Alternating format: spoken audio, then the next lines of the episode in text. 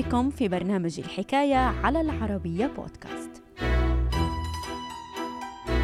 أواخر شهر يناير عام 1829 نفذت السلطات البريطانية حكم الإعدام شنقاً بحق ويليام بورك بعد إدانته بقتل 17 شخصاً وبيع الجثث للطبيب روبرت نوكس الذي كان يجهل مصدرها.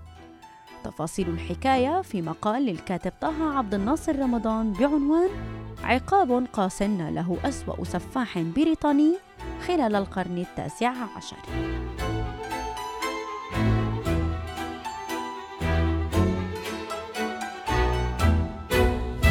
الحكاية.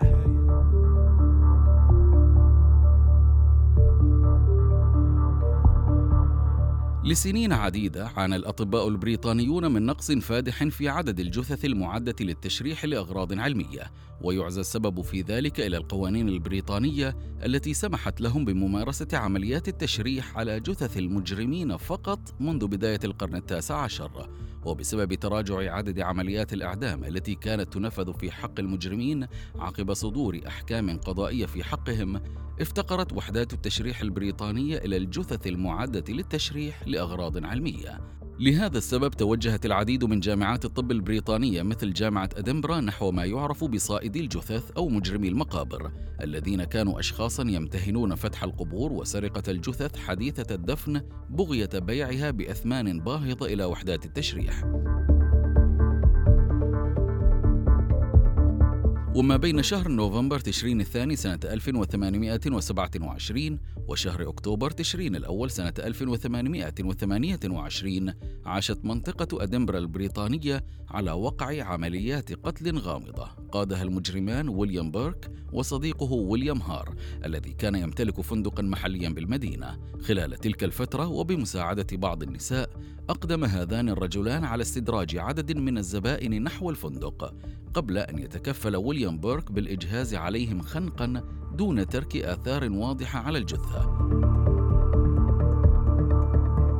على إثر ذلك وعقب كل عملية قتل يعمد المجرمان إلى بيع جثث ضحيتهما مقابل مبالغ مالية باهظة إلى الطبيب البريطاني الشهير روبرت نوكس الذي كان يجهل مصدر هذا العدد الكبير من الجثث.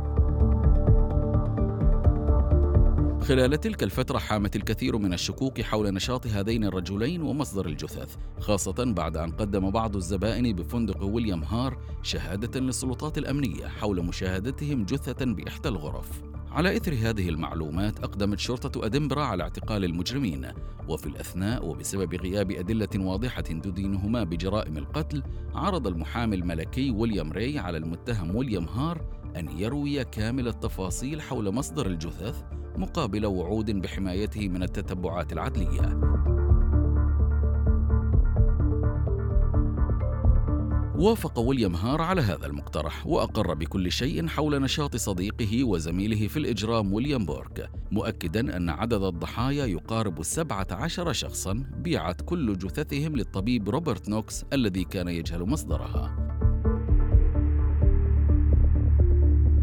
على إثر هذه التصريحات الخطيرة تمكنت السلطات البريطانية من إدانة المتهم الرئيسي في القضية ويليام بورك الذي مثل أمام القضاء ليصدر في حقه بعد بضع جلسات حكم بالإعدام شنقاً جرى تنفيذه أواخر شهر يناير سنة 1829 أمام أكثر من 25,000 من أهالي أدنبرا. وكعقاب له على جرائمه تم تشريح جثة ويليام بيرك بشكل علني حيث حضرت جموع غفيرة بمعهد الطب بأدنبرا، وخلال عملية التشريح وضع الطبيب ألكسندر مونرو ريشته في دم ويليام بيرك وكتب ما يلي: هذا كتب بدم ويليام بيرك الذي شنق بأدنبرا، مصدر الدم هو رأسه.